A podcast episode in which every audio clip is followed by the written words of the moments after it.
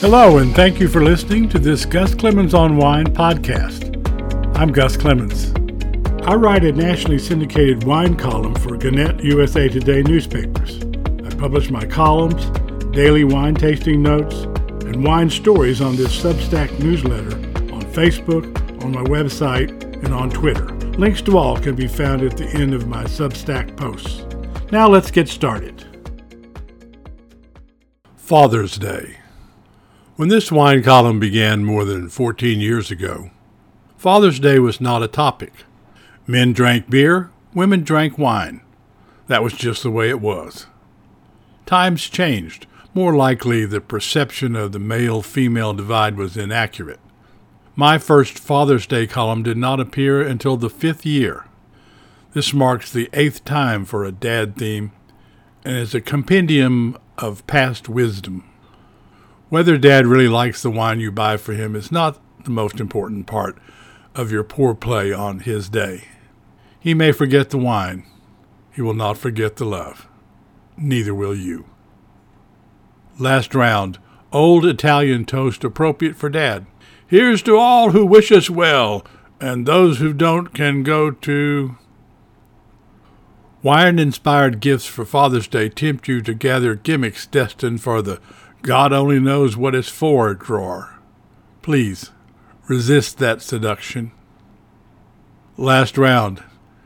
Dad says you can't fix it with wine, duct tape, or WD 40. It ain't worth fixing. During this June of travel into the realm of rosé, a suggestion that may make you blush. Treat Daddy to a bottle of rosé. Last round. Father's Day toast. May you live to be so old, your best vintage wine is past its prime. An obvious Father's Day move is to get a quality wine Dad enjoys and do not buy it on his credit card.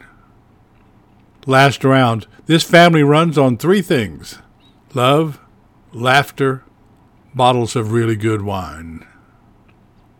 If Dad prefers big, full reds, Pull cork on wine that pairs with diet busting fare like ribeyes and fully loaded baked potatoes. Fried onion rings? Yeah, sure. We'll get healthy tomorrow. Promise.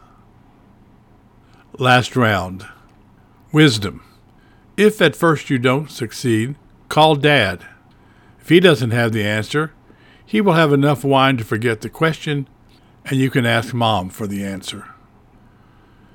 Do not buy Dad a wine tasting kit that includes scorecards and bags for blind tastings. The only respectable use for such things is to regift to people you don't like very much. Last round. Always have a good bottle of wine on hand for special occasions. You know, like Father's Day and Tuesday. Suggestions on wine based on Dad's personality. One example Pop survives your teenage years. Bordeaux Blend. A quality bottle here will go far towards earning forgiveness for your childhood sins. Last round. Family. Where life begins, love never ends, wine is shared. Thank you for joining me today, and I look forward to our next visit.